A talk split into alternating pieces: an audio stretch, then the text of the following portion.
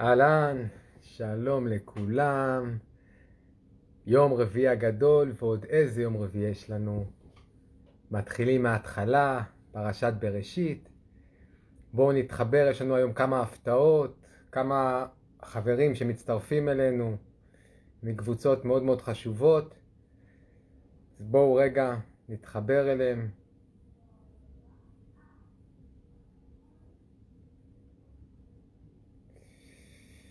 ייקח לי כמה שניות עד שגם כולכם תתחברו.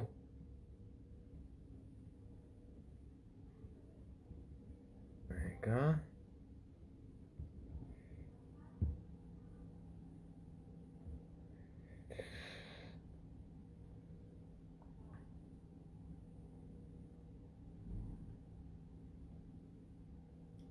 עוד שנייה אחת, אני מתחבר.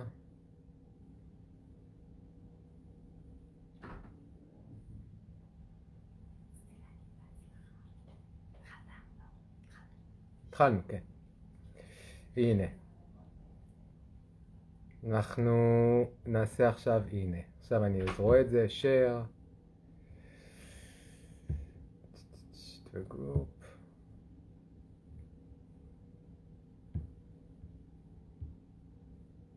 הנה. הופה, הופה, הופה. מחבר אותנו לקבוצה מאוד מאוד חשובה, אני כל כך מתרגש האמת, כי זאת קבוצה של אדם יקר, דור פולס, קבוצה שמכילה 55 אלף אנשים, ואנחנו עכשיו, השיעור הזה יהיה חלק מהקבוצה הזאת, אז זה מרגש, יהיה אפשר להגיע להרבה מאוד אנשים, וזה ממש ממש בראשית, שנה חדשה, התחלות חדשות, הכל חדש. הנה, הופה, אנחנו מחוברים.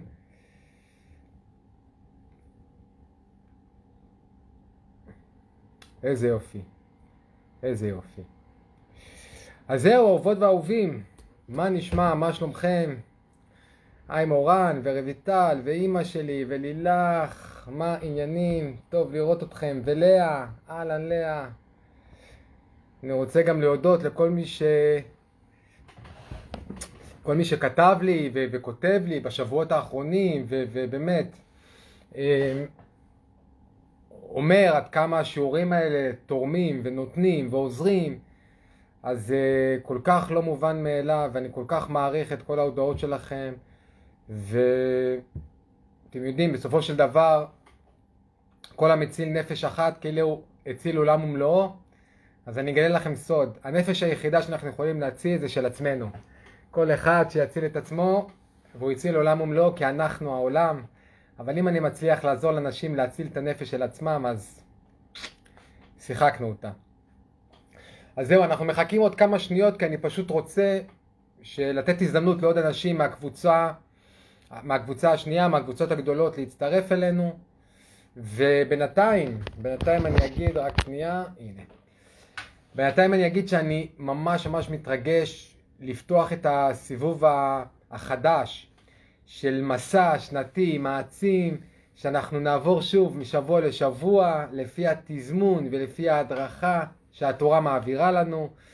אה, זאת כבר השנה השלישית או הסיבוב השלישי שאנחנו עוברים ביחד, ואני ממש מתרגש עוד פעם להגיד שה...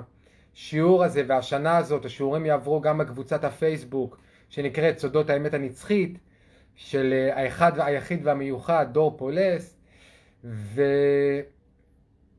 ויאללה, הגיע הזמן לשנות את התודעה הקולקטיבית, הגיע הזמן להגיע באמת לכמה שיותר אנשים ולהתחיל להזיז את כל התודעה הזאת לתודעת משיח, לתודעה שמבינה שאנחנו רוכבים על החומר והופכים אותו ללבן. כן, תודעת משיח שמגיע רכוב על החמור הלבן. אמ,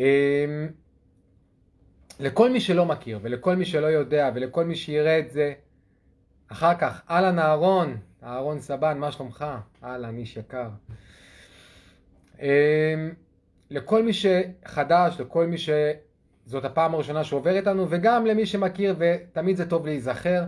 אני אזכיר לנו שהעולם שלנו בנוי כמו ספירלה. זה נקרא בקבלה עיגולים ויושר. זאת אומרת, אנחנו חיים בעולם שיש בו עיגול ועוד עיגול ועוד עיגול, והעיגולים האלה הם זזים על ציר של זמן, של לכאורה אשליה של זמן, של עבר, הווה, עתיד, אה, אה, התחלה, אמצע, סוף וכולי. אז יש עיגול ועוד עיגול ועוד עיגול וזה זז על ציר של זמן וזה יוצר ספירלה. כל עיגול כזה בספירלה יש בו 360 מעלות מן הסתם, אז יש בו 360 ימים, כל יום עבור מעלה, ויש עוד חמש מעלות או חמישה ימים שזה מעבר מעיגול אחד, מעבר לעיגול אחר, מעבר לעיגול אחר. לכן יש בשנת השמש 365 יום. ולכן זה יוצר גם שנה, ושנה מלשון שינוי. זאת אומרת שבשנה יש אפשרות לעבור שינוי פנימי שלם ולעלות קומות רוחניות בצורה שלמה. אז ממה מורכבת שנה? שנה אה, אה, עצמה, השנה עצמה היא מוגדרת על ידי הזמן שלוקח לכדור הארץ להקיף את השמש, חודש מוגדר על ידי הזמן שלוקח לירח להקיף את כדור הארץ, יממה זה זמן שלוקח לכדור הארץ להסתובב סביב עצמו, אבל למה יש שבוע? מאיפה הגיע הרעיון לחלק את השנה דווקא למקטעים של שבע, שבעה ימים? זה הרי תכלס בינינו ממש ממש לא נוח. הרבה יותר נוח היה לחלק 365 ב-5, כן, תעשו חשבון מהר, יצא לכם 73 בדיוק, בלי שארית ובלי כלום. אז מאיפה הגיע הרעיון המוזר הזה לחלק את השנה דווקא לכפולות של 7?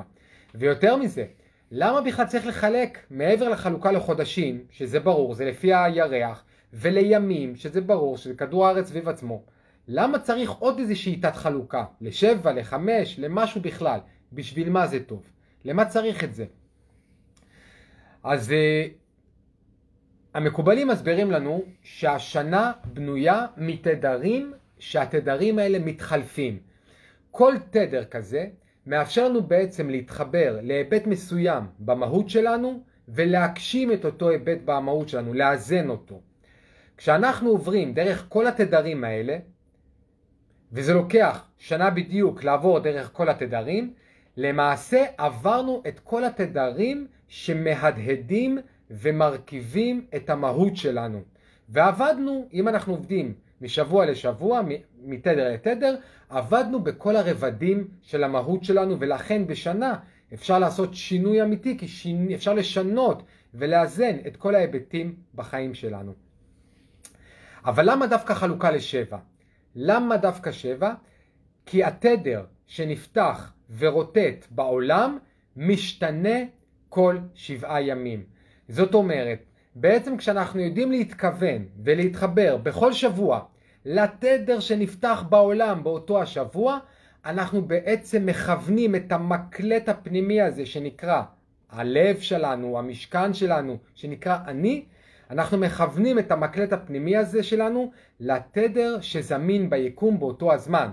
ואז אנחנו מהדהדים בעצם אה, אה, באותו התדר שהעולם מהדהד באותו הזמן, ואז אנחנו בשיווי צורה איתו, ואז אנחנו מתחברים אליו, ואז הכל זורם בינינו בצורה שלמה ומלאה. זאת אומרת שמה שכל כך מיוחד בהתפתחות לפי חוכמת הקבלה, שזה לא רק ידע עצום ותובנות ועבודה אישית וכל מיני אה, אה, היבטים בפנימיות שלנו, שלנו שאנחנו יודעים להתחבר אליהם ולעבוד איתם, אלא זה שכל העבודה הזאת נעשית בסנכרון מושלם עם הבריאה, בסנכרון מושלם עם היקום שלנו. וזה מה שאנחנו עושים כאן ביחד משבוע לשבוע לשבוע. בכל שבוע, כל שבעה ימים, כנגד שבע ספרות, מי שמכיר חסד גבורה תפארת נצח חוד יסוד מלכות, יש לנו שבוע שלם אל מול שבע הספרות האלה, ואחרי שמסיימים את שבע הספרות, מתחלף, מתחלף התדר לשבע ספרות חשובות, וכך אנחנו עובדים משבוע לשבוע, ולכן יש חלוקה לשבועות של השנה. עכשיו, ככל שנתקדם במהלך השנה, אתם תראו יותר ויותר שאנחנו עוברים את מה שהיום מוכר כבר בשם מסע הגיבור. זאת אומרת שלאופי. אה, לאופי של התדרים ולסדר שבו הם נפתחים בעולם, יש מבנה שמאוד מזכיר את התהליך של אה, ג'וזף קמבל, אה, הוא הגדיר אותו כבר בשנות ה-70, שנקרא מסע הגיבור, וזה לא מקרה שסרטי קאלט כמו מלחמת הכוכבים של ג'ורג' לוקאס, שנכתבו כשהם מבוססים על המודל הזה של מסע הגיבור של ג'וסף קמבל, כל כך הצליחו להיכנס לעולם ולהיכנס ללב של כולנו. למה? כי התהליך הזה שנקרא מסע הגיבור פשוט מוכר לנשמה שלנו, הוא מהדהד לנשמה שלנו באותו תדר והנשמה שלנו רוצה להתחבר אליו כדי להעיר אותו. זאת אומרת שמסע הגיבור של קמבל וש... ו... וג'ורג' לוקאס וכולי, הם מהדהדים באותו תדר שהתורה מלמדת אותנו לעבור את החיים האלה משבוע לשבוע במסע הגיבור הפרטי של כל אחד ואחד מאיתנו. התורה בעצם מעבירה אותנו את מסע הגיבור הזה כבר 3,400 שנה, והכי יפה זה שכל אחת וכל אחד מאיתנו הפך בזה הרגע, בשנייה הזאת, להיות הגיבור של הסיפור שהוא כותב. ומי שיתמיד איתנו משבוע לשבוע יראה איך הוא ממש עובר את המסע המופלא הזה בדיוק לפי אותה החוקיות במהלך השנה, לפי ההדרכה שיש לנו מהמקובלים שמבססים את ההדרכה הזאת על התורה. ומסע הגיבור השנתי של הקבלה, של המקובלים, של התורה, בנוי מחמישה שלבים עיקריים. חמישה חומשים. בפתח של כל חומש, בפתח של כל חומש, אני אתן לנו סקירה של השלב בכל אחד מהתדרים, בכל אחד מהשבועות שנמצאים באותו חומש, ואתם תראו למה אני מתכוון, כי נתחיל עכשיו מבראשית. אנחנו מתחילים מבראשית. אז בראשית למעשה בנויה ממספר שבועות, וכל שבוע מחבר אותנו לשלב חדש במסע של הגיבור שאנחנו עוברים כדי לאזן ולזכך את המהות שלנו. אז נתחיל היום עם בראשית, פרשת בראשית, שמדברת על מה למעלה, מה למטה. מסבירה את כל התרחשויות האנרגטיות הקוסמיות הרבה לפני שנוצר בכלל החומר. פרשת נוח תדבר איתנו על חוש הכרת הרע. לך לך, זה הקריאה הראשונית שקוראים לנו לצאת לשינוי, ללכת מהנודע. וירא, זה כשאנחנו לוקחים את המושכות לידיים שלנו. חיי שרה, זה כשאנחנו מוצאים את השער לעצמי העליון. תולדות, זה ההתלבטות שיש לנו בבחירה החופשית, ויצא זה כשאנחנו מחליטים לצאת, ויצא לצאת למסע של השינוי, וישלח זה המפגש המחודש עם הפחד מהמסע, אחרי שהחלטנו לצאת, תמיד יהיה שוב. תמיד כשמחליטים לצאת, תמיד אה, אה, יהיה שוב מפגש מחודש עם הפחד מהמסע, פרשת וישלח. מקץ, מה שרש"י אומר, קץ שם לחושך, זה ההתחברות לאור שיש בפחד. ב"וישלח" אנחנו נפגוש מחדש את הפחד, לצאת למסע, ובמקץ אנחנו נהפוך את הפחד הזה לעוצמות הכי גדולות שלנו. ויגש, זה אנחנו מתחברים למשאב העוצמתי הזה שקיבלנו בזכות הפחד שהתגברנו עליו, ונסיים את בראשית ב"ויחי", שזה התמלאות באנרגיה ממשאבת, באנרגיה של חיים, לקראת היציאה למסע. אז כל חומש בראשית, אנחנו נעבור את כל התדרים שאמרתי עכשיו משבוע לשבוע, ובכל שבוע, בכל שבוע אתם תראו איזה הדרכה ואיזה עוצמות אנחנו מקבלים ואיזה הדהוד אנחנו מהדהדים יחד עם העולם, ופתאום הדברים יתחילו להתחבר, ופתאום דברים יתחילו לקרוא, ופתאום האותיות העבריות לא סתם אה, אה, ישמשו אותנו לתקשורת בין אחד לשני, אלא באמת יעבירו אותנו בין העולמות, יעבירו אותנו בין רמות תודעה, כן, עברית כי היא מעבירה אותנו מרמת תודעה אחת לרמת תודעה אחרת, וזה העוצמה של הלימוד שאנחנו עוברים. אחרי בראשית אנחנו נעבור לשמות, חומש שמות, ושם אנחנו נכיר בעצם את כל הכוחות שילוו אותנו במסע. אחר כך יהיה חומש ויקרא, שאנחנו נתחבר לקריאה הנשמתית האמיתית שלנו, ויקרא זה הקריאה הנשמתית. אחר כך במדבר אנחנו נהיה במסע עצמו ונראה שכל מדבר היה בעצם ים שהיה מלא במים, מלא בחסדים, נמצא את האור בכל אתגר בחיים ולבסוף נקנח לקראת סוף השנה בדברים שזה החיבור לתובנות וללימוד שלנו מהמסע, לא רק בשכל אלא בעיקר ההטבעה של טבע חדש שהטבענו בגוף שלנו, בזיכרון התאי שלנו, ברגשות שלנו, וזה בעצם האוצר שנקבל בסוף המסע. אז זהו, עם זה ככה אנחנו מבינים שאנחנו יוצאים פה למסע שנתי, מסע הגיבור, עם החומשים שמדריכים אותנו מדויק ומהדהדים עם התדר שמהדהד בעולם. עם זה אפשר לקחת נשימה, למרות שאף אחד לא מפריע כרגע, עדיין. דורי, סלח לי, ניקח נשימה גם בלי הפרעה, ונתחיל. בלי הקדמות נוספות, אני ממש ממש מתרגש לפתוח סבב חדש של מסע הגיבור, וכל אחת ואחד מאיתנו הולכים לעבור בשנה הקרובה את השינוי האמיתי. המסע מתחיל אה, בידע מאוד אמורפי, אה, כי אה, הוא מאוד גבוה, ידע מאוד רוחני, ובמהלך אנחנו נראה את זה כי זה בראשית, בראשית זה הכל, מה למעלה מה למטה, להבין בכלל את הכוחות, להבין בכלל איך אנחנו עובדים, מה בונה אותי, מה, ממה אני עשוי, כן, מה זה בכלל אני, האם אני זה מה שאני מרגיש, מה, זה אני בכלל, את זה אנחנו נבין בפרשת בראשית, ונראה איך זה לוקח אותנו בתוך המסע המופלא הזה.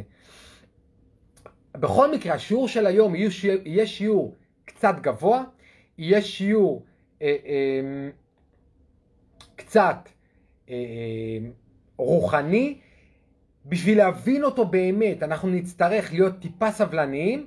אני אתחיל עם ההיבטים דווקא יותר פשוטים שבסיפור, כמו שהם מסופרים, כמו שאנחנו מכירים אותם קצת מבית ספר, ואחר כך, בחצי השני של השיעור, אנחנו נעשה איזשהו טוויסט בעלילה ונראה איך הכל מתחבר, ואיזה הדרכה מופלאה יש לנו כאן, ואיזה הדהוד מדהים אנחנו הולכים להדהד עכשיו עם התדר שנפתח בעולם, פרשת בראשית. יאללה, מתחילים.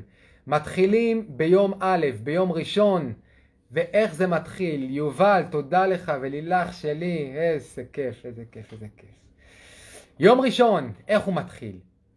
אני אקריא לנו ממש קטעים קצרים, כי אני לא רוצה עכשיו להקריא את כל התורה, אבל אתם תראו כמה זה יפה וכמה זה חשוב. תהיו איתי סבלניים בהתחלה, בבקשה, בבקשה, כי ייקח כמה דקות עד שאני אתחיל לחבר את הדברים. בהתחלה רק נדבר, ואני בהתחלה אשאל המון שאלות, התשובות יגיעו אחר כך, כשהכל יתחבר לנו ביחד.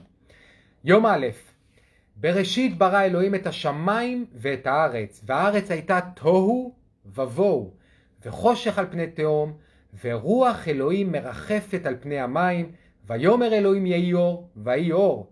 וירא אלוהים את האור, כי טוב, ויבדל אלוהים בין האור ובין החושך. ויקרא אלוהים לאור יום, ולחושך קרא לילה, ויהי ערב, ויהי בוקר, יום אחד. אז אמרתי שאנחנו נפתח עם שאלות. והשאלות מתחייבות. למה קודם כל נבראו השמיים ורק אחר כך הארץ? למה בראשית ברא אלוהים את השמיים ואת הארץ? ומה זה בכלל את? מה זה המילה הזאת? את יש רק בשפה העברית. יש את ה' הידיעה בהרבה שפות. את רק בשפה העברית קיים. אני אתן לנו כבר עכשיו את התשובה כי לא ניגע בזה אחר כך. את זה אומר מא' עד ת'. זה אומר שאת השמיים ואת הארץ זה את כל מה שיש בשמיים ואת כל מה שיש בארץ. כשאני אומר על משהו את המילה את, זה אומר שהוא שלם, שהוא במלואו. אז למה נבראו קודם השמיים ורק אחר כך הארץ? ומה זה בכלל תוהו ובוהו? אני אומר לכם רק בוודאות שזה לא קשור למה שאנחנו תופסים ככאוס או כמשהו שהוא כבלגן, משהו אחר לגמרי. למה לא רשום מתי נוצרו המים? רשום רק ורוח אלוהים כבר מרחפת על פני המים, ורוח אלוהים מרחפת על פני המים. אבל איפה כתוב שנבראו בכלל המים? מתי הם נוצרו? או האש? מתי נוצרה האש? ואיך יכול להיות אור ביום הראשון, ויהי אור, לפני שבכלל נוצרו המאורות? מי זוכר מתי נוצרה השמש? והירח והכוכבים? ביום הרביעי. אז אנחנו שלושה ימים בלי בכלל שמש וירח, אז על איזה אור מדובר? מה זה האור הזה? ולמה כתוב ביום הראשון יום אחד ולא יום ראשון? אחר כך יהיה רשום יום שני, יום שלישי, אבל ביום הראשון זה יום אחד. שאלות, התשובות יגיעו אחר כך. בואו נעבור ליום השני ואני קורא מקטעים. ויאמר אלוהים יהי רקיע בתוך המים ויהי מבדיל בין מים למים. ויקרא אלוהים לרקיע שמיים ויהי ערב ויהי בוקר יום שני. אז איך אפשר להבדיל בכלל בין מים למים? כן, זה מים וזה מים, איך אני מבדיל ביניהם? מה זה להבדיל ביניהם? מה זה רקיע? ולמה לא אומרים ביום השני וירא אלוהים כי טוב? בכל שאר הימים יגידו. מה קרה ביום השני שלא אומרים? נעבור ליום השלישי. ויאמר אלוהים עקבו המים מתחת השמיים אל מקום אחד ותראה היבשה ויהי כן ויקרא אלוהים ליבשה ארץ ולמקווה המים קרא ימים וירא אלוהים כי טוב ויאמר אלוהים תדשא הארץ דשא עשב מזריע זרע עץ פרי עושה פרי למינו אשר זרעו בו על הארץ וירא אלוהים כי טוב ויהי ערב, ויהי בוקר, יום שלישי. אז ביום השלישי יש שתי בריאות, יש גם יבשה וגם צומח. ובכלל, עוד פעם, איך יכול להיות שנוצר הצומח ביום השלישי כשהשמש נוצרה רק ביום הרביעי? איך צומח יכול להתקיים בלי שמש? שמישהו יסביר לי. ולמה נאמר ביום השלישי, יום שלישי פעמיים כי טוב? למה ביום השני בכלל לא אומרים כי טוב וביום השלישי פעמיים? במה זה שונה? נעבור ליום הרביעי, תכף תקבלו תשובות להכל, אני מבטיח. בואו נהיה שנייה איתי. ביום הרביעי, ויאמר אלוהים, יהיו, יהי מאורות ברקיע השמיים להבדיל בין היום ובין הלילה. ויעש אלוהים את שני המאורות הגדולים, את המאור הגדול לממשלת היום ואת המאור הקטון לממשלת הלילה, ואת הכוכבים, ויתן אותם אלוהים ברקיע השמיים להאיר על הארץ. וירא אלוהים כי טוב, ויהי ערב, ויהי בוקר, יום רביעי. אז מה ההבדל בין האור של היום הראשון, ויהי אור, לבין האור של היום הרביעי, ברקיע השמיים להאיר על הארץ? במה אור שונה? ולמה בהתחלה נאמר שני מאורות גדולים, ואז נאמר המאור הגדול לממשלת היום והמאור הקטון לממשלת הלילה. תחליטו, זה שני מאורות גדולים, או שיש אחד גדול ואחד קטון? שאלות. יום חמישי, תכף אנחנו מגיעים ל- ל- ל- לחיבור, שהשאלות האלה יהפכו לידע. יום חמישי, ויאמר אלוהים, ישרצו המים, שרץ נפש חיה, ועוף יעופף על הארץ על פני רקיע השמיים, ויברא אלוהים את התנינים הגדולים. מה זה התנינים הגדולים? ואת כל נפש החיה הרומסת אשר שרצו המים למיניהם, ואת כל עוף כנף למינהו, וירא אלוהים כי טוב, ויהי ערב, ויהי בוקר יום חמישי. אז יום חמישי אנחנו רואים שנוצרו חיות של המים והחיות של האוויר. עדיין לא נוצרו החיות של היבשה. מי שחד עין ישים לב שביום החמישי נוצרו כל החיות שמטילות ביצה. היונקים, שומרים אותם ליום השישי. אז עוברים ליום השישי. ויאמר אלוהים תוצא הארץ נפש חיה למינה, בהמה ורמס וחייתו ארץ למינה, ויהי כן. וירא אלוהים כי טוב. ויאמר אלוהים נעשה אדם בצלמנו כדמותנו. וירדו בדגת הים ובעוף השמיים, ובבהמה ובכל הארץ ובכל הרמס הרומס על הארץ. ויברא אלוהים את האדם בצלמו, בצלם אלוהים ברא אותו, זכר ונקבה ברא אותם. וירא אלוהים את כל אשר עשה, והנה טוב מאוד. ויהי ערב, ויהי בוקר, יום שישי. אוקיי, אז ביום שישי נוצרו, נוצרים היונקים. אבל למה רוב היצירה של הבורא היא בשורש עשה? ויעש אלוהים את שני המאורות, ויעש, ויעש, ויעש, וכל היונקים, כשהם נבראים, נאמר ויעש, ודווקא באדם קורה משהו ככה מוזר. בתכנון, כשהבורא מתכנן, הוא אומר, נעשה אדם בצלמנו כדמותנו, משתמש בשורש של עשייה. אבל בפועל, כשהוא עושה אותו, מה הוא אומר? ויברא אלוהים את האדם בצלמו, בצלם אלוהים ברא אותו. אז מה זה אומר? זה אומר שהבורא מתכנן לעשות משהו ובפועל לא מצליח אז הוא רק בורא, או הוא אומר משהו אחד ועושה משהו אחר. איזה מין בורא זה שלא מצליח לקיים את מה שהוא מתכנן? למה אומר נעשה אדם, ולמה ויברא, ולא ויעשה אלוהים את האדם, כמו שכל השאר הבריות נעשו בבריאה הזאת. ואז לפינאלה, ולחדי האוזן שבינינו, היום בא היום השביעי והוא מתחיל לתת לנו את התשובה.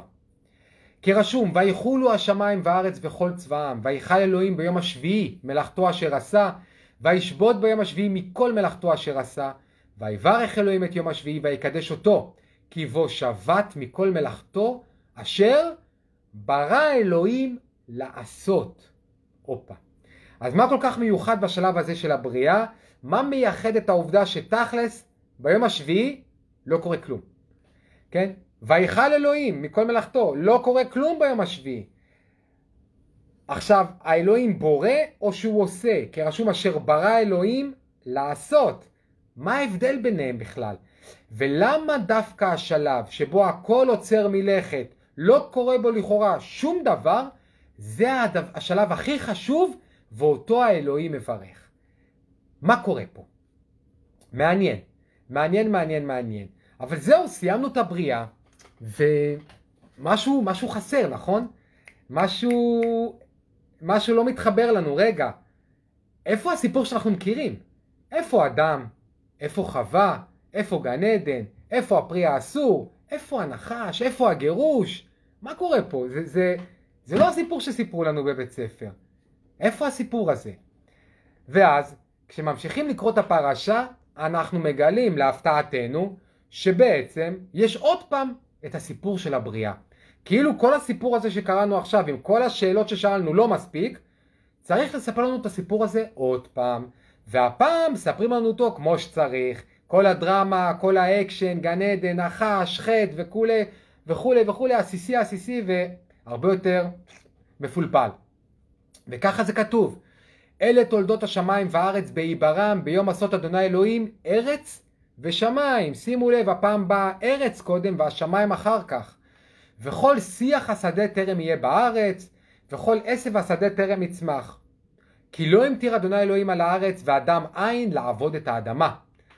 אז אוקיי, מה אכפת לי מכל הבריאה הנפלאה הזאת, מכל העולם המופלא הזה, מכל האריות והלוויתנים והפטריות, הרשת האינסופית של הפטריות שמחברת את כל הטבע המופלא הזה ומחברת את הכל. מה שיש לתורה להגיד זה, וכל שיח השדה טרם יהיה בארץ? זה מה שמעניין להגיד שאין עדיין שיח של השדה, כי לא המטיר אדוני אלוהים על הארץ ואדם אין לעבוד את האדמה?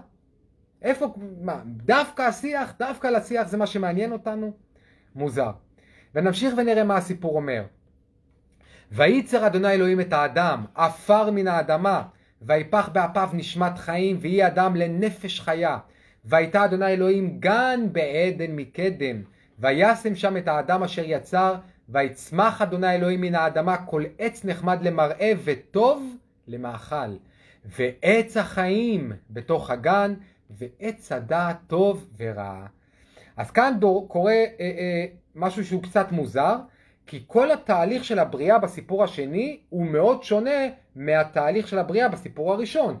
בסיפור הראשון, שמיים וארץ, אה, הפרדה של המים, צומח, שמש וירח וכוכבים, אה, חיות מטילות ביצה שזה מעופפות ובים, ויונקים ביום האחרון, והאדם אחרון. פתאום בסיפור השני, קודם כל יוצרים את האדם, אחרי האדם נוטעים את כל העצים, כל עץ נחמד למראה וטוב למאכל, ועוד לא בכלל הגענו לפה לחיות. כי רק אחר כך ממשיכים, ויאמר אלוהים לא טוב היות האדם לבדו, אעשה לו עזר כנגדו. וייצר אדוני אלוהים מן האדמה כל חיית השדה ואת כל עוף השמיים, ויבא אל האדם לראות מה יקרא לו. וכל אשר יקרא לו האדם נפש חיה, הוא שמו. ויקרא האדם שמות לכל הבהמה ולעוף השמיים ולכל חיית השדה, ולאדם לא מצא עזר כנגדו. זאת אומרת, יש כאן כבר מתחיל להיות קצת בלבול. האלוה, האלוה, האלוהות רוצה להביא לאדם עזרה שתהיה אבל נגדו, ואיך העזרה הזאת אמורה להיות נגדו? על ידי זה שמביאים לו חיות, אבל החיות האלה מחכות שהאדם ייתן להם שם, וגם אז, אחרי שאדם נותן להם שם, מבינים שהחיות בעצם הם לא עזר כנגדו, והבורא יתבלבל. כי הבורא, ויאמר אדוני אלוהים, לא טוב היות האדם לבדו, אעשה לו עזר כנגדו, וייצר אדוני אלוהים מן האדמה כל חיית השדה ואת כל עוף השמיים. אז הבורא חושב שהם יהיו עזר כנגדו, ומסתבר שזה לא נכון. מה קורה כאן? מה זה הדבר הזה ולמה החיות הן בסוף, ואיך זה שהבורא רוצה שהם יהיו עזר נגד האדם ובסוף זה לא קורה. מה זה כל הסיפור הזה, ולמה יש שני סיפורים, ומה אני עושה עם זה, מה זה מעניין אותי כאן ועכשיו. אז בשביל להבין את זה, אנחנו נקרא את החלק הקטן האחרון, ואז נתחיל לתפור את הכל ביחד, ואתם תבינו איזה הדהוד אתם הולכים להדהד פה עם העולם. כי ככה הפרשה ממשיכה. ויפול, ויפל אדוני אלוהים תרדמה על האדם, תרדמה על האדם וישן. ויקח אחת מצלעותיו ויסגור בשר תחתנה. ויבן אדוני אלוהים את הצלע אשר לקח מן האדם לאישה, ויביאה אל האדם. הופה. עכשיו זה כבר הזוי לגמרי. למה צריך להוציא אישה מתוך האיש? הרי האדם נוצר מהאדמה, אז למה האישה לא יוצאת מהאדמה? ויותר מזה, רשום שהאלוהים מפיל תרדמה על האדם. איפה כתוב בתורה שמאירים אותו? מתי מאירים את האדם מהתרדמה הזאת? אז זהו, בואו נעצור לרגע עם כל ההקראות שלי, עם כל הסיפורים, והגיע הזמן לתשובות, כמו שמור אומרת לנו. תודה, מור. בואו נתחיל לעשות סדר, או כמו שהתורה קוראת לזה, בואו נתחיל לעשות פה בקרה. וכן, הלימוד הראשון זה להבין מה זה ערב ומה זה בוקר, שמופיעים בתחילת הסיפור הראשון, הרבה לפני שיש בכלל שמש וירח. אז מה זה ערב ובוקר? ערב זה מצב של ערבוב, של אי סדר, של בלגן. בוקר זה מצב של בקרה, של ארגון, של סדר. זאת אומרת, כל יום הבורא לוקח היבט אחד מבולגן ומסדר אותו. לוקח ערב והופך אותו לבוקר. לכן הערב נמצא גם לפני הבוקר, ויהי ערב ויהי בוקר יום אחד. אוקיי, אז לפני שאנחנו מתבלבלים, בואו נעשה בקרה בכל מה שקראתי לכם, או בכל מה שראינו עד עכשיו. ונתחיל עם שאלת השאלות. למה בכלל יש שני סיפורים? למה זה טוב? הרי אין סימן אחד, אין פסיק אחד מיותר בתורה. אז מה הצורך לחזור על אותו סיפור פעמיים, ועוד בצורה שבכלל לא תואמת אחד לשני? שני הסיפורים, כל אחד הזיה ממקום אחר. הסיפור הראשון הוא סיפור של שמיים וארץ, בראשית ברא אלוהים את השמיים ואת הארץ. הסיפור השני הוא סיפור של ארץ ושמיים. זאת אומרת, ביום עשות אדוני אלוהים ארץ ושמיים. הסיפור השני מתחיל בארץ ועולה למעלה. הסיפור הראשון הוא סיפור שמתחיל למעלה ויורד למטה. מה ההבדל ביניהם ומה אני עושה עם זה? אז כל הסיפור הראשון של שמיים וארץ מייצג בריאה ברמת הפוטנציאל, ברמת האנרגיה בלבד. היא עדיין לא יוצאת לפועל בשום צורה גשמית. ולכן בסיפור הראשון הכל הוא פוטנציאלים אנרגטיים, ולכן תוהו ובוהו זה לא כאוס, אלא תוהו. זה מה שהיוונים קראו לזה כוח היולי. תוהו זה מלשון תהייה. זה איזושהי תודעה, תודעה טהורה שאין לה עוד שום גוון, אין לה, אין לה עוד שום צורה. עדיין אין בה שום ידיעה. כשאדם אומר, אני תוהה מה הפעולה הבאה שאני צריך לעשות, הוא בעצם אומר, אני עדיין לא יודע. זה תוהו. תוהו זה תהייה, זה עוד לא ברור בכלל, עוד אין ידיעה בפנים. מה זה בוהו? בוהו זה בו, הוא. זה ההתחלה שבהגשמה. עדיין לא מדובר בהגשמה פיזית, אנחנו מדברים על אנרגיה בלבד, אבל יש כאן הגשמה רעיונית מאוד מופשטת, ובכל זאת מתחילה להיות נתפסת של אותו הדבר. ולכן אחרי זה מתחילה הבריאה עצמה. זאת אומרת, כשהאלוה אומר ביום הראשון, ויהי אור, זה לא רמיזה לשמש או לאור פיזי, כי השמש נוצרה ביום הרביעי וגם אז רק בפוטנציאל, אלא מדובר בהתחלה של השתלשלות של אנרגיית האלוהות האינסופית לכיוון העולם הגשמי, מהשמיים לכיוון הארץ. ולכן בסיפור הראשון כתוב עשר פעמים ויאמר אלוהים, כן? ויאמר אלוהים ויאמר אלוהים עשר פעמים, והמקובלים קוראים לזה בעשרה מאמרות נברא העולם. המקובלים בעצם מלמדים אותנו שאותה אנרגיה אינסופית מצמצמת את עצמה בעשרה שלבים עיקריים, אנרגטית לגמרי, מהאינסוף ועד לעולם של החומר שאנחנו מכירים, כדי לאפשר לנו לתפוס בגוף סופי דבר שהוא במקור שלו אינסופי. אני לא יכול להכיל בגוף סופי ובתודעה ובחשיבה רציונלית סופית משהו שהוא אינסופי, אין לי דרך, זה כמו להכניס את האצבע לתחנת כוח גרעינית, זה, זה יתאדה בשנייה. ולכן אותה אלוהות, אותה אנרגיה אינסופית מצמצמת את עצמה בעשרה מאמרות, בעשרה שלבים, בעשר ספרות, כמו שהמקובלים קוראים לזה, עד שזה מצמצם את עצמו ברמה כזאת שאפשר לתפוס את זה בעולם החומר. אותן עשר ספרות הן למעשה תחנות מעבר של האור שמתחיל באינסוף והולך ומצטמצם עד שהוא מגיע במדרגה העשירית אלינו, לעולם הגשמי שאנחנו חווים בחושים שלנו. אוקיי, עד עכשיו דיברתי המון, אבל מה זה אומר? מה עושים עם זה? מה זה ההפרדה בין מים למים? ואיך מפרידים בין מים למים? והאם מבדיל בין מים למים? מפרידים באמצעות אוויר. זאת אומרת, שמים אוויר בין המים למים, ולכן שמיים זה שם מים. היו שם פעם מים, ועכשיו יש שם אוויר ריקני, זה שמיים.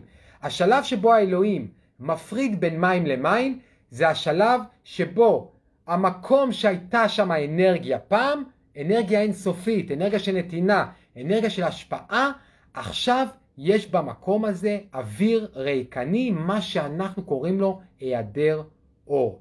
זאת אומרת, השלב של ההפרדה בין מים למים, זה השלב שבו נוצר הדבר הזה שנקרא היעדר אור. אני יודע שזה עמוק, ואני מדבר על שלב מאוד מוקדם בבריאת היקום, שלב אנרגטי לגמרי.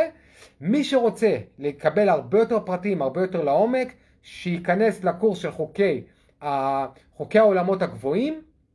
זה קורס חינמי שלי, שלושה שיעורים, תיכנסו לזה ושם אני מסביר את זה הרבה יותר לעומק. לשיעור של היום אני לא אכנס לזה יותר עמוק מזה.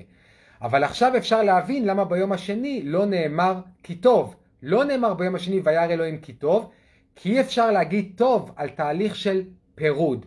ברגע שיש הבדלה בין מים למים, יש פירוד, אי אפשר להגיד על זה וירא אלוהים כי טוב.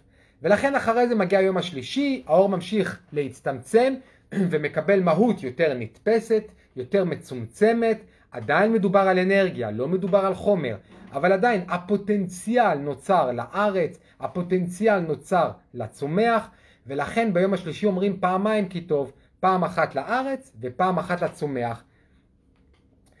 ועדיין נשאלת שאלת השאלות, איך נוצר הצומח כשעוד אין שמש? השמש נוצרה רק ביום הרביעי? התשובה היא שמדובר באמת בפוטנציאל בשלב הזה. ולכן זה רק פוטנציאל, זה לא בריאה של חומר אמיתי עדיין.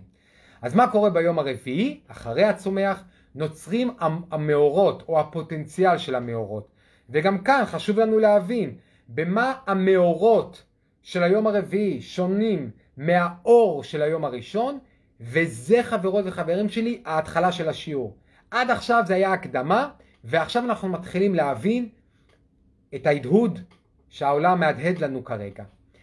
למה ביום הראשון נאמר ויהי אור, וביום הרביעי נוצרו המאורות להאיר את הרקיע, ומה ההבדל בין האור של היום הראשון לאור של היום הרביעי.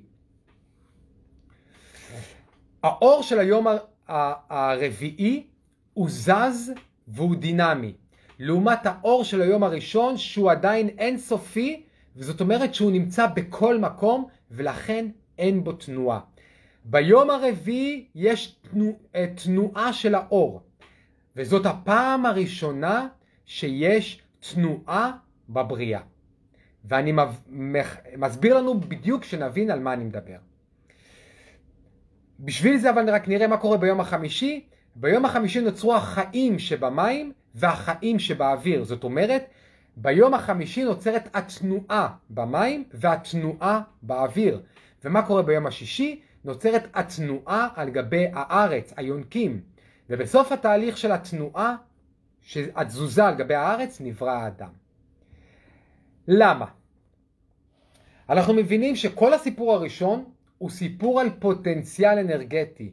בשפת המקובלים פוטנציאל זה כוח. להוציא מהכוח אל הפועל זה לקחת פוטנציאל ולהגשים אותו, להפוך אותו לתכלס למשהו שאפשר לתפוס בעולם שלנו, בחושים שלנו. אז כל הסיפור הראשון הוא עדיין בשלב הפוטנציאל, בשלב הכוח, לפני ההגשמה, לפני שהפוטנציאל יצא מהכוח אל הפועל.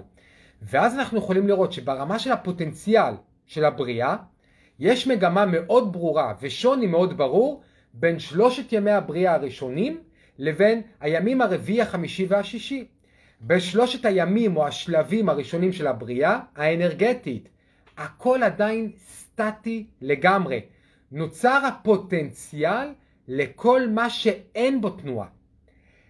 שזה האור האינסופי שלו זז, השמיים שלו זזים, הארץ שלו זזה, והצומח שאיפה ששותלים אותו שם הוא גדל. בימים או בשלבים הרביעי, החמישי והשישי, הבריאה כבר בתנועה. השמש, הירח, הכוכבים זזים, חיות המים, העופות, היונקים, האדם, כולם בעלי כושר תנועה.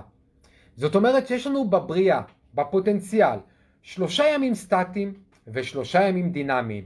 עכשיו, מה ההבדל בין סטטי לדינמי? ועכשיו אנחנו מתחילים לקבל את החיבורים. מה ההבדל בין סטטי לדינמי? אומר הרב אשלג, בעל הסולם, אדם לא יזיז את היד מצד לצד אם לא יצא לו מזה משהו. או במילים אחרות, שום דבר לא, יזיז, לא יזוז בעולם בלי רצון להשיג משהו מאחורי אותה תזוזה. לדבר סטטי אין מטרה להשגה, ולכן הוא לא זז לשום מקום. לדבר דינמי יש מטרה להשגה, ולכן הוא זז בשביל להשיג את המטרה. עכשיו כשהבנו את זה חייבים לשאול, למה פתאום אחרי היום השישי שבו כבר התנועה בשיאה, כן, הכל זז, הים זז, במים יש תנועה, באוויר יש תנועה, ביבשה יש תנועה, האדם, כולם זזים, למה אחרי היום השישי שהתנועה בשיאה, אנחנו חוזרים שוב ליום סטטי לגמרי, בלי תנועה, יום שבת. מה העניין עם התפיסה של השבת? הרי בשלושת הימים הראשונים גם כן לא הייתה תנועה. אז במה השבת שונה משלושת הימים הראשונים, עד כדי כך שאלוהים כל כך מתלהב ממנה, שהוא מברך אותה. ויברך אלוהים את יום השביעי ויקדשהו. מה מיוחד בשבת שאין בה תנועה, לעומת שלושת הימים הראשונים שגם בהם אין תנועה? המקובלים מסבירים שהשבת שונה כי היא מגיעה אחרי שכבר הייתה תנועה. בשלושת הימים הראשונים, שלושת השלבים הראשונים של ההשתלשלות של האור, לא הייתה תנועה, כי לא הייתה עדיין אפשרות בכלל לדבר הזה שנקרא תנועה. ולכן, ברגע שאין תנועה, אין בחירה. אין בחירה חופשית, תכף נבין למה. ברגע שנוצרו השלבים או הימים, הרביעי, החמישי והשישי, שבהן כבר נוצרה התנועה, מתוך התנועה נולד הפוטנציאל של הבחירה החופשית. הבחירה בין מה למה? בין להיות בחוסר תנועה לבין להיות בתנועה. מה זה אומר? אפשר לבחור להיות בחוסר תנועה, שזה אומר להיות בשחרור מוחלט, להיות באפס מאמץ, להיות בטראסט, ואפשר להיות בתנועה, שזה אומר בחיפוש אחר מטרה, בקיבוץ ובפירוד. למה תנועה זה פירוד? כי תנועה מחברת בין שתי נקודות שנפרדות אחת מהשנייה. אם שתי הנקודות לא מופרדות ביניהן, אין צורך לזוז ביניהן.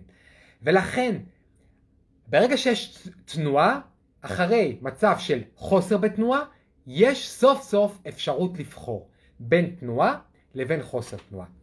ואז, דווקא כשהכל נמצא בתנועה, וזה מגיע לשיא ביום השישי, ומהמקום הזה של תנועה בשיאה, מוצאים מחדש את הנייחות, ויחולו השמיים והארץ וכל צבעם. כלומר, חוזרים למצב שבו הכל עומד, ויש שקט מופלא, ושום דבר חיצוני לא מזיז לי, ולא מזיז אותי. זה הסוד של החיים, וחשוב להבין את זה, כי כל מה שנלמד במהלך השנה, כל התדרים משבוע לשבוע שיהדהדו בתוכנו ומאיתנו החוצה, זה תוצאה של ההבנה הזאת. זאת המשמעות האמיתית של מה שנקרא מודעות שבת. מצב אנרגטי של שבת זה להיות במקום תודעתי שבו גם אם הכל מסביב מנסה להזיז אותי, מנסה לטלטל אותי, להוציא אותי מהאיזון שלי, אני לא מושפע ואני לא בתנועה שנזרקת מצד לצד לצד כמו מטוטלת. אני הבורא של המציאות שלי ולכן אני באפס מאמץ ואני יודע שהכל לטובתי ולהנאתי ואני באפס התנגדות למה שהחיים מביאים לי. מודעות של שבת זה מודעות שבה אני באפס התנגדות לחיים. וכשאין לי התנגדות לחיים, החיים זורמים דרכי והאין סוף זורם דרכי. וכשמבינים את ההתרחשות הפוטנציאלית האנרגטית שאני מדבר עליה ועוד לפני שיש בכלל הגשמה של משהו, עכשיו אפשר לתפוס את הסיפור השני. הסיפור השני הוא ההגשמה של הפוטנציאל. כי כל הסיפור הראשון הוא נחמד, אבל זה קורה אי שם בענן, לא יודע, אני לא מסוגל בכלל לתפוס את זה, כי אני מספר לכם פה סיפורים, ועושה הצלות והנפשות, וה... וכל התורה מדברת בקודים, כי אי אפשר באמת להבין את זה. הסיפור השני, ביום עשות אדוני אלוהים ארץ ושמיים. עכשיו אנחנו מתחילים מלמטה למעלה. זאת אומרת, הסיפור השני זה כבר ההגשמה. נשימה? יאללה, נשימה. הסיפור השני זה ההגשמה. ההוצאה מהכוח אל הפועל. ובואו נראה מה זה אומר. כי אתם זוכרים את הסיפור השני. ויבא אל האדם לראות מה יקרא לו, וכל אשר יקרא לו האדם נפש חיה, הוא שמו. ויקרא האדם שמות לכל הבהמה ולעוף השמיים ולכל חיית השדה. אז מה הטעם בזה שהאדם קורא לחיה בשם? מה עוזר לאריה? שהאדם מחליט לקרוא לו אריה. מה עוזר לנשר? שהאדם מחליט לקרוא לו נשר. מה עוזר ללוויתן? שהאדם מחליט לקרוא לו לוויתן. הרי לפני זה, בסיפור של הבריאה הראשון, אנחנו לומדים שהבורא יצר את כל החיות בפוטנציאל, מה שאומר שהן בטוח יפות ושלמות בזכות עצמן. אז למה צריך את האדם לתת להם שמות? הסיפור השני מלמד אותנו שמסתבר שעד שהאדם לא קורא לאותן חיות בשמות, הן עדיין יכולות להיות מוגשמות בכל צורה שהיא. כשהחיות, כשהחיות מגיעות אל האדם, הן נקראות כולן נפש חיה. כלומר, הן היוליות לגמרי, הן רק בפוטנציאל. רק אחרי שנאמר, ויקרא אדם שמות לכל הבהמה או לעוף השמיים או לכל חיית השדה, רק אז בעצם מתקבע האפיון שמיוחד לכל חיה. וכאן אנחנו מגיעים לחוק הרוחני אולי מהחשובים ביותר שיש, והחוק הזה ילווה אותנו גם כן במהלך כל המסע השנתי שלנו. כל המציאות מתקיימת רק בתודעה של האדם ורק לפי תפיסת המציאות שלו. ולכן כל עוד שהאדם לא נתן שם לחיה, החיה לא יכלה להתגשם ולבוא לידי ביטוי. בטי, מה עניין האיסור אש בשבת, והאם הכוונה רק לתודעה?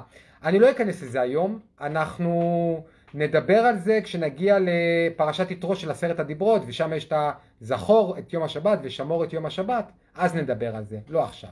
עכשיו אנחנו עדיין בפוטנציאלים ובאמורפיות, אנחנו לא מגיעים בכלל עדיין למעשים. בכל מקרה, כל המציאות מתקיימת בתודעה של האדם רק לפי תפיסת המציאות שלו. ורק כשהאדם נותן שם לחיות, הפוטנציאל האנרגטי מתגשם. ולכן בסיפור השני האדם הוא הראשון, וכל הבריאה באה אחריו. כי בסיפור הראשון נברא פוטנציאל להכל, אבל כלום לא יכול להתגשם עד שאין את הכלי שהוא האדם שמגשים את הכל על ידי זה שהוא תופס את זה ונותן לזה שמות. לכן בסיפור השני האדם הוא הראשון, כי רק אחרי שיש את האדם, כל השאר יכול להתגשם. ולכן השיח זה מה שכל כך חשוב, כי האדם צריך לעברה כדברה, הוא צריך לברוא את המציאות כמו שהוא מדבר, כמו שהוא משוחח. כמו, בשפה העברית במיוחד. נבין לשלב הזה שברמת הפוטנציאל הכל אפשרי, אין גבולות, אין הגדרות שמהוות את הגדר שמגבילה מצד אחד את האינסוף, אבל מצד שני מאפשרת לנו באמת לתפוס את אותו הדבר ולא ללכת לאיבוד באינסוף. למה זה דומה? זה דומה לקלף לבן. על קלף לבן אפשר לכתוב איזה סיפור שנרצה. על קלף לבן רשומים בפוטנציאל כל הספרים שנכתבו וגם כל הספרים שעוד לא נכתבו. אבל כשאני מסתכל על קלף לבן עם החושים הגשמיים שלי, עם העיניים שלי, או מישהו מקריא לי מתוך קלף לבן, אני לא יכול להתחבר לכל הספרים שקיימים על כדור הארץ, אני לא יכול להתחבר לאינסוף שיש בדף. ולכן זה לא משנה שיש בדף הלבן בפוטנציאל גם את מלחמה ושלום, גם את שר הטבעות וגם את המלט. זה לא משנה בכלל. אין לי דרך להתחבר לסיפור שבדף הלבן כל עוד שאין עליו כיסוי שחור של אותיות.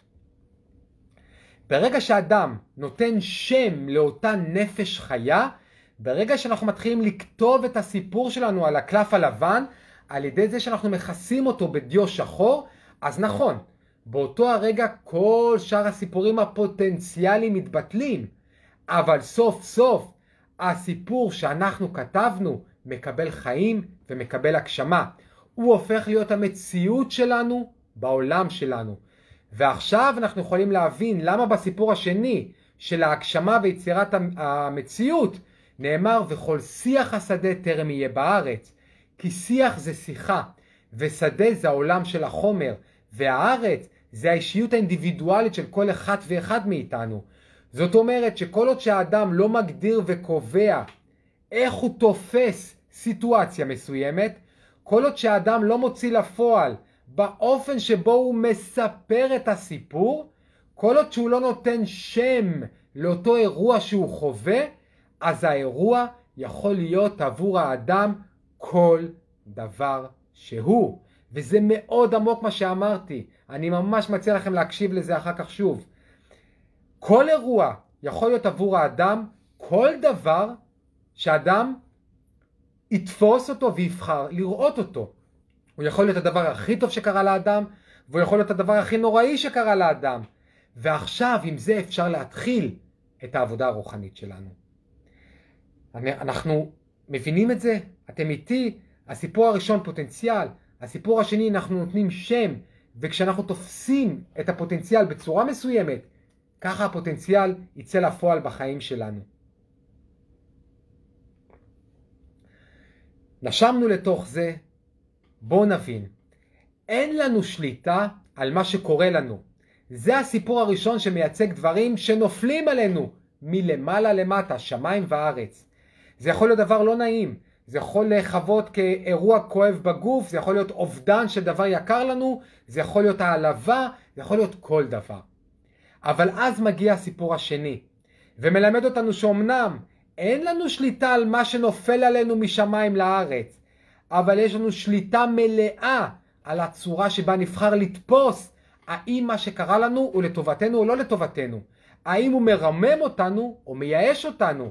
וזאת אחת הפרשנויות האהובות עליי של המילה בראשית שגם כתבתי אותה, מי שקרא את הפוסט.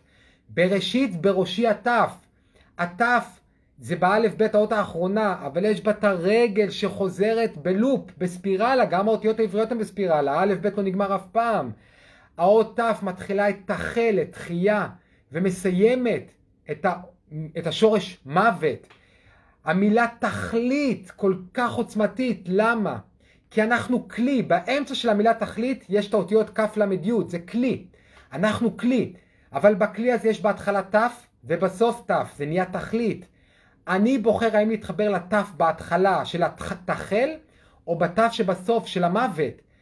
אני בראשי הת', הצורה שבה אני אגשים את המציאות, אתפוס את המציאות, היא תהיה הצורה שבה המציאות תהיה עבורי. האם זאת תהיה מציאות של התחלה, של בריאה, של יצירה, או מציאות של מוות, של סוף ושל חידלון?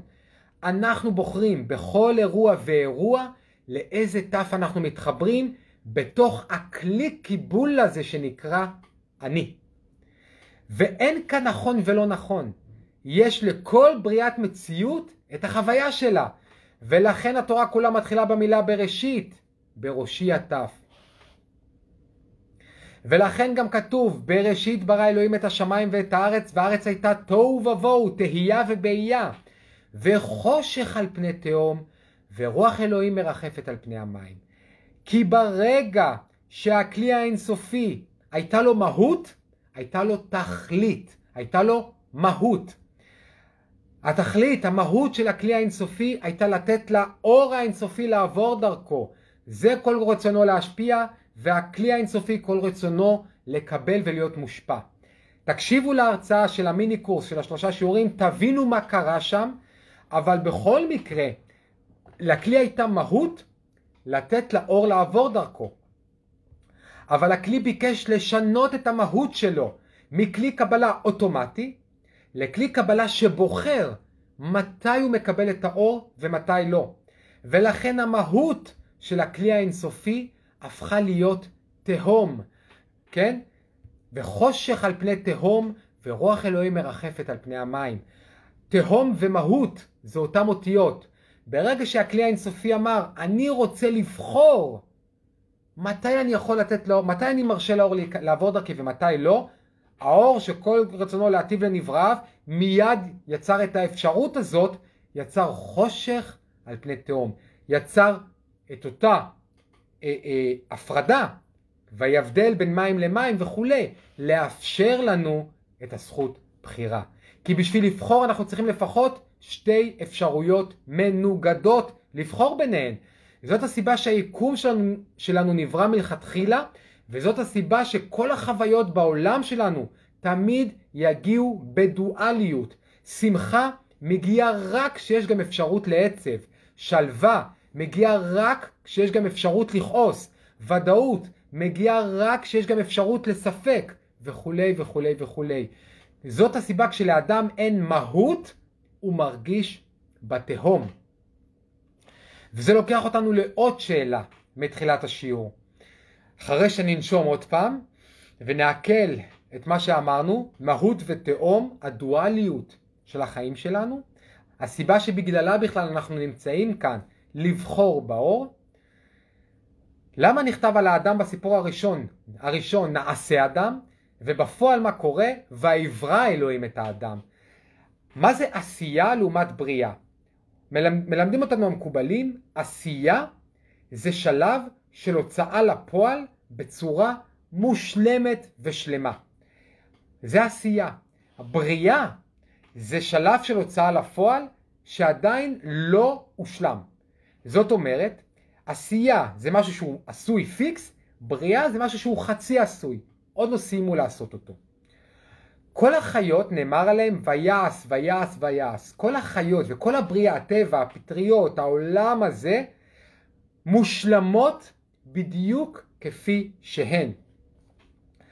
האדם בתכנון, במקור, היה אמור להיעשות, להיות מושלם גם כן, אבל בפועל הוא רק נברא. ויאמר אלוהים נעשה אדם בצלמנו כדמותנו, אבל בפועל ויברא אלוהים את האדם בצלמו בצלם אלוהים ברא אותו. זאת אומרת, בתוכנית האלוהית האדם היה אמור להיעשות. זאת אומרת, היה אמור להיות כלי שכל הזמן האור עובר דרכו בלי שום say בעניין. אבל האדם ביקש לבחור באור, הוא ביקש להיות בעצמו בורא. ואיך הוא יכול להיות בעצמו בורא? על ידי זה שהוא אומר לאור, עכשיו אני נותן לך לעבור דרכי, עכשיו אני לא נותן לך לעבור דרכי. ואז בעצם נוצר, נוצר אה, אה, הפיצול שבתוכו יש לנו את הזכות של הבחירה. ובגלל אבל שביקשנו לבחור באור, אז רק נבראנו חצי עשויים. זאת אומרת, אנחנו מה שנקרא מדיום, לא רק מדיום בתור מתקשר, אלא עשויים מדיום. אנחנו עדיין נמצאים בתוך התהליך של הבריאה כדי להגיע בסוף לעשייה. זאת אומרת, האדם זאת בעצם צורת החיים היחידה שאמורה בעולם הזה להמשיך ולברוא את עצמה עד שהיא תגיע למצב שהיא עשויה בצורה שלמה. ולכן גם נאמר, נאמר בסוף הסיפור הראשון, אשר ברא אלוהים לעשות. האדם נברא כדי שהוא יעשה את עצמו ויביא את עצמו לשלמות. ולכן האדם הוא בעצם לא חיה מתוחכמת, כי החיה היא מושלמת והאדם לא.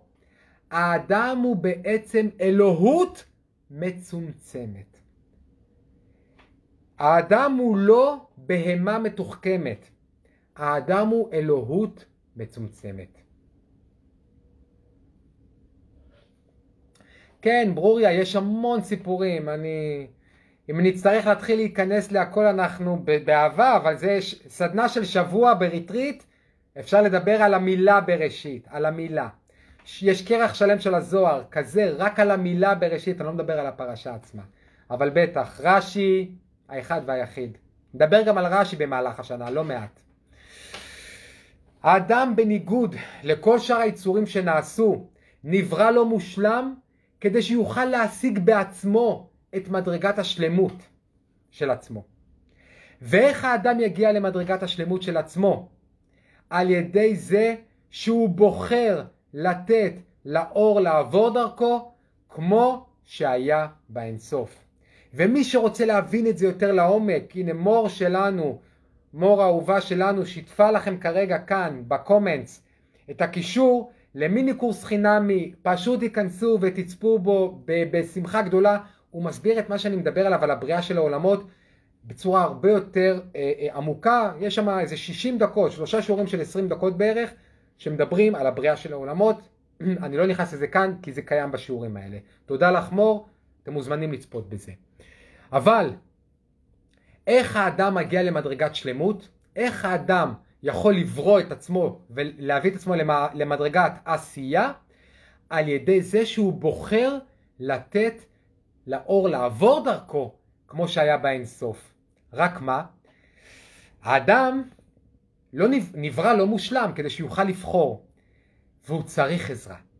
ולכן זה לוקח אותנו ללימוד האחרון שאיתו נסיים את השיעור של היום. מה זה העזרה הזאת שהאדם מקבל? מה זה עזר כנגדו?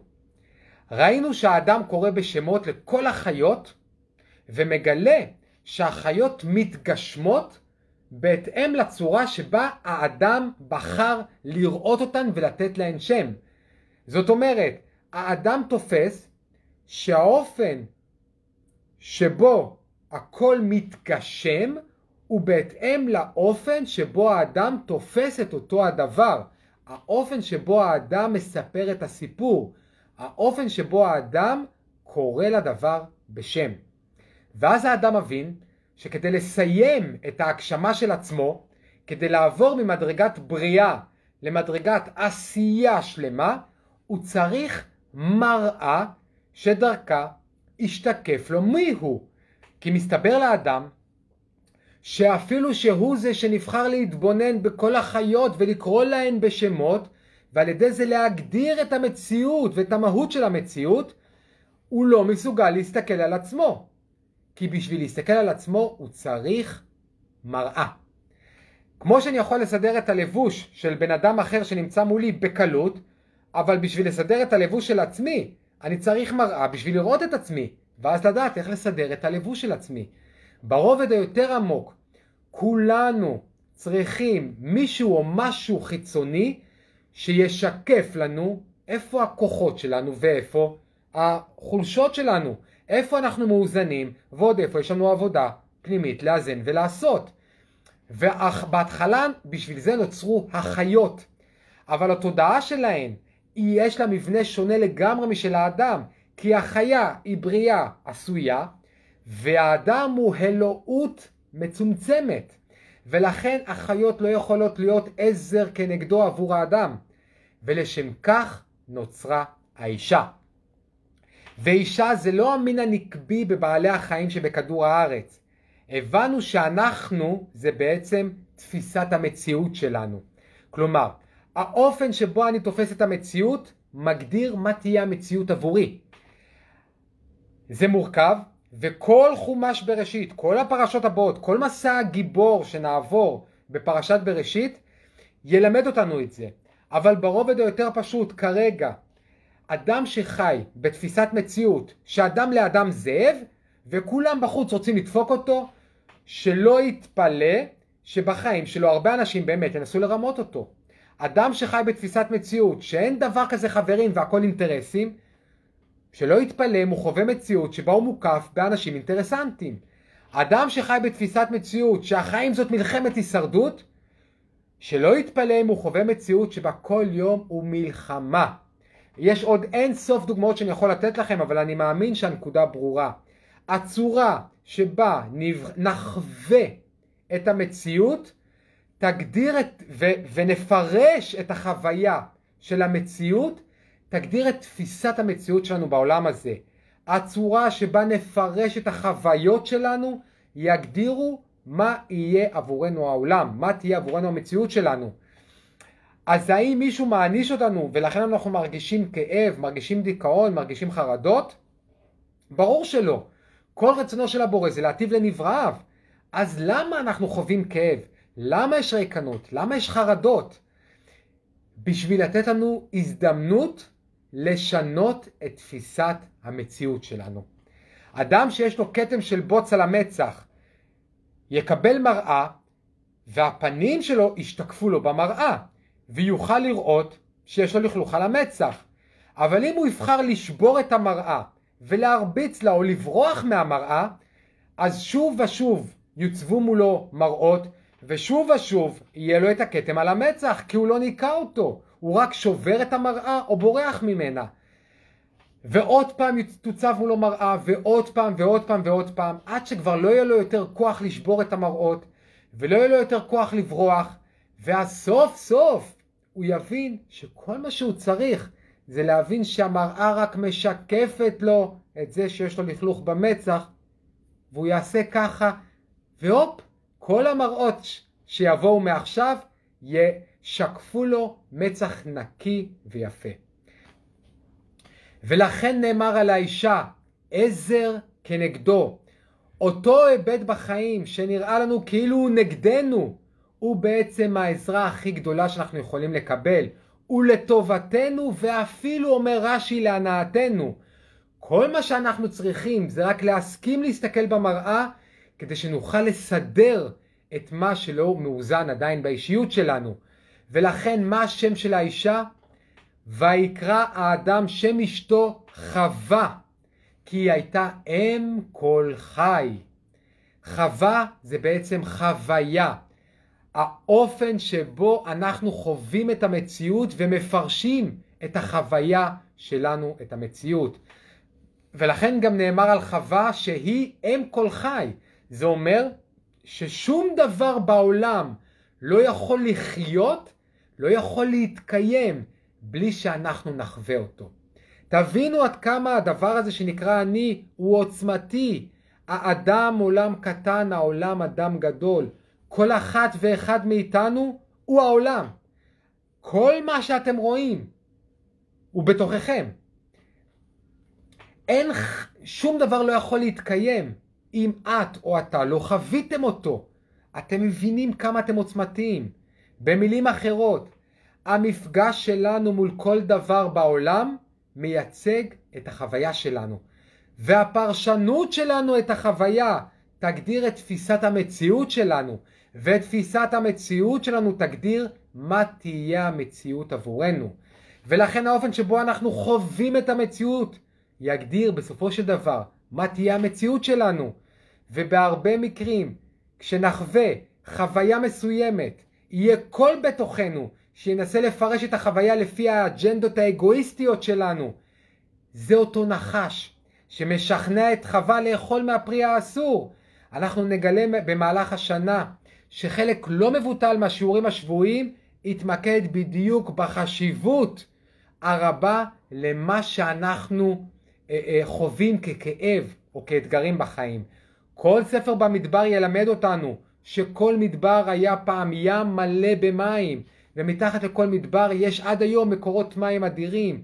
כל מדבר, כל מקום שאין בו חסדים, כל מה שאנחנו חווים ככאב, כאתגר, מגיע מהאור. היה פעם ים ויש בתוכו אור עצום, כשרק נלמד לתפוס את המציאות ממקום של זה לטובתי ולהנאתי. אנחנו נלמד במהלך השנה הזאת להסתכל בחוויות שלנו ממקום חדש, ואז התפיסה שלנו את החוויות, את חווה, תהיה פתאום אחרת לגמרי. אין לנו, אהובות ואהובים שלי, אין לנו כמעט שליטה על האירועים שיקרו לנו בחיים. האתגרים, הכאב והסבל שנחווה בחיים, אין לנו שליטה על זה. יש לנו שליטה ענקית אם נשתמש בהם כמראה שמשקפת לנו את העבודה הפנימית שאנחנו עדיין צריכים לעשות, או שפשוט ניפול לכאב. ודרך אגב, שתי האפשרויות יקדמו אותנו לקראת האיזון הפנימי שלנו. להבין שהכאב הוא בסך הכל קריאה פנימית לעשות שלום עם הילד הפצוע בתוכנו, אנחנו נדבר על זה המון בפרשות הבאות. בחומש ויקרא נתעסק לא מעט בהקשבה לקריאה הנשמתית שלנו, של הילד הפצוע בתוכנו שרוצה שנראה אותו, נחבק אותו ונאהב אותו. רפי, בהקשר הזה, מה אתה אומר לגבי החיסונים? אני אומר שזה בכלל לא משנה אם בן אדם בוחר להתחסן או בן אדם בוחר לא להתחסן. זה חשוב באיזה מודעות הוא עושה את הבחירה שלו. אדם שבוחר להתחסן כי הוא מפחד מהמחלה, פועל מתוך פחד. אדם שבוחר לא להתחסן כי הוא מפחד מהחיסון, פועל מתוך תודעה של פחד. בשני המקרים תודעה של פחד זה שינוי צורה מאור, זה ניתוק וזה היעדר אור. אדם שבוחר להתחסן מתוך דאגה לקהילה והוא מאמין שזה באמת מה שיביא לחיסון עדר ומתוך זה הוא פועל, הוא פועל מתוך אור, הוא מביא איתו אור. אדם שבוחר לא להתחסן כי הוא מאמין בבורא שהכל לטובתנו להנאתנו, הוא מאמין בדבר המופלא הזה שנקרא הגוף שלנו שמחבר, מצוות בין עולמות עליונים לעולמות תחתונים ומתוך המקום הזה בוחר שלא להתחסן, הוא גם מחובר לאור וגם אצלו הבחירה מגיעה מהאור. זה לא משנה מה אנחנו עושים בחיים, זה משנה באיזה מודעות אנחנו עושים את זה. זה מה שקובע. כל אחד שיעשה מה שהוא רוצה. יכולים להיות שני אנשים שעושים מדיטציה. האחד חושב על, על ציוותים בין עולמות עליונים לעולמות תחתונים, להתחבר לעצמי, ל- לעשות נשימות. האחר עושה מדיטציה ורק חושב איך החבר שלו שיושב לידו חייב לו 200 שקל ומה הוא הולך לעשות לו כשנגמרת המדיטציה. שניהם יושבים ועושים מדיטציה, אבל ברור שכל אחד מהם נמצא במקום אחר לגמרי. זה לגבי החיסונים על רגל אחת. אני אסיים את השיעור אה, אה, אה, עם זה שכבר בפרשת בראשית קורה הניתוח הראשון בהיסטוריה שהוא בעצם ניתוח רוחני, שזה הניתוח שמפילים תרדמה לאדם ובסוף הניתוח יש ניתוק מוחלט בין האדם לבין חווה. בין מה? בין האדם לבין החוויות שלו. בשביל לאפשר לנו לחוות את החיים באמת, לחוות את החיים בשיא העוצמות שלהם, להתרגש מהם, ליהנות מהם. אני חייב לחוות את כל המנעד של החוויות שיש לעולם הזה להציע. כי בלי נפרדות אי אפשר לתפוס אחדות. וכולנו יודעים כמה חשוב לפעמים להתגעגע, בעיקר כשאנחנו בתוך זוגיות. כדי להרגיש את החוויה של נתינה, צריך שיהיה אפשרות גם למי לתת. בשביל להרגיש את החוויה של הקבלה, צריך שיהיה ממי לקבל, צריך משהו שמופרד ממני, שאני אוכל לתת או לקבל ממנו. בשביל להרגיש שלווים ורגועים, צריך שיהיה לפעמים גם אפשרות לכעוס. בשביל שנוכל לחוות התאהבות, עונג, שלמות, חייבת להתקיים גם האפשרות לחוויה ההפוכה. האדם נפגש עם כל חיה, כל בהמה, כל עוף, ואפילו קורא להם בשמות, אבל כיוון שכל יצירה בטבע חוץ מהאדם היא מושלמת, היא לא יכולה להשלים את האדם כי היא מושלמת בזכות עצמה. כל החי כבר עשוי, נמצא במצב השלם שלו. האדם קורא לכל החיות בשם, הוא קורא לשני ההיבטים של אותה חיה, לזכר ולנק... ולנקבה, אריה ולוויה, חמור ואתון, ואז הוא מגיע בעצם לחוויה של הבדידות הקיומית שלו בעולם, ודרך החוויה הזאת הוא מרגיש את הצורך בשיתופיות. זה השלב שחווה ואדם הם עדיין דבוקים ביחד.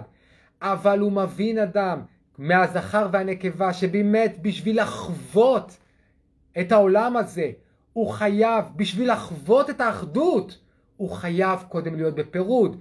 ואז הוא מנותח ויש נסירה שמנסרים את האישה מתוך האדם, מנסרים את החוויות מתוך המהות שלנו, ואז יש לנו אפשרות לבחור באמת באור ולתת לאור לעבור דרכנו.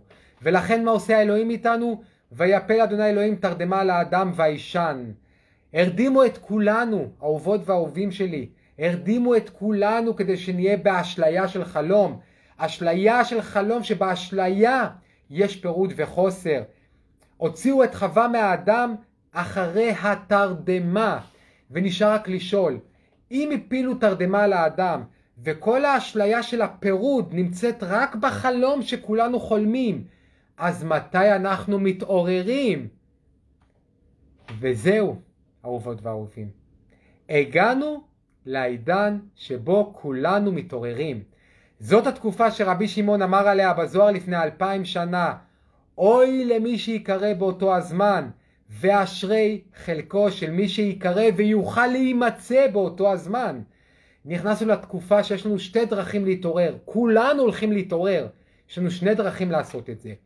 או שיעירו אותנו כמו בטירונות, יצרחו עלינו, ואנחנו נקפוץ בבעלה ולא נבין מאיפה זה בא, זה מודעות של אוי. או שניקח יוזמה על ההתעוררות, נעשה את זה בצורה מודעת, נעשה את זה מתוך בחירה, זה מודעות של אשרי. וזה מה שאנחנו עושים כאן, האהובות והאהובים שלי, משבוע לשבוע, מהדהדים בתדר של השבוע, בוחרים להתעורר מתוך בחירה, מהעוצמות שלנו, באשרי. תודה לכולכם שבאתם, תודה לכם שאתם משתפים את השיעור הזה בכל הפלטפורמות שלכם. תהיו צינורות של האור. אנחנו רוצים שהתודעה הקולקטיבית תגיע לכמה שיותר אנשים, שנשנה את המסה הקריטית. השיעור הזה וכל התדר השבועי שאנחנו נעבור כל השנה ימשיך ויעזור. תודה שאתם עושים לייק לפייג' הזה ואז אתם מקבלים עוד חיזוקים ועוד תזכורות לגבי האמת ואני כל הזמן אעלה פה תכנים וכמובן תודה לך דור פולס האחד והיחיד והמאוד מאוד מיוחד על ההתעוררות הגלובלית שאתה מוביל. אוהבים אותך ואוהבים אתכם המון המון המון. וכן אנחנו ישנים ואנחנו עכשיו מתעוררים. המטריקס נכתב על ידי שני אחים שלמדו קבלה וכתבו אותו, דרך אגב היום הם אחיות, הם עבדו, עברו שניהם ניתוח לשינוי מין, זה סיפור אחר, אבל המטריקס לגמרי מבוסס על הזוהר, הבלו פיל, רד פיל, הכל כתוב בזוהר, אבל זה כבר סיפור להרצאה אחרת. אוהב אתכם המון, אם יש לכם פה עוד שאלות, אני מחכה עוד כמה שניות, מוזמנים לשאול. איזה כיף שהתחלנו את בראשית, בראשי הטף, החוויות שלנו בעצם נועדו לאפשר לנו לתפוס את המציאות בתור הדבר הכי טוב שקרה לנו, ואז זה מה שתהיה המציאות עבורנו. בשום מקום לא כתוב שהתעוררנו. רשום על יעקב, אחרי סול... חלום יעקב, בסולם יעקב, רשום ושהוא, ויקץ מהחלום.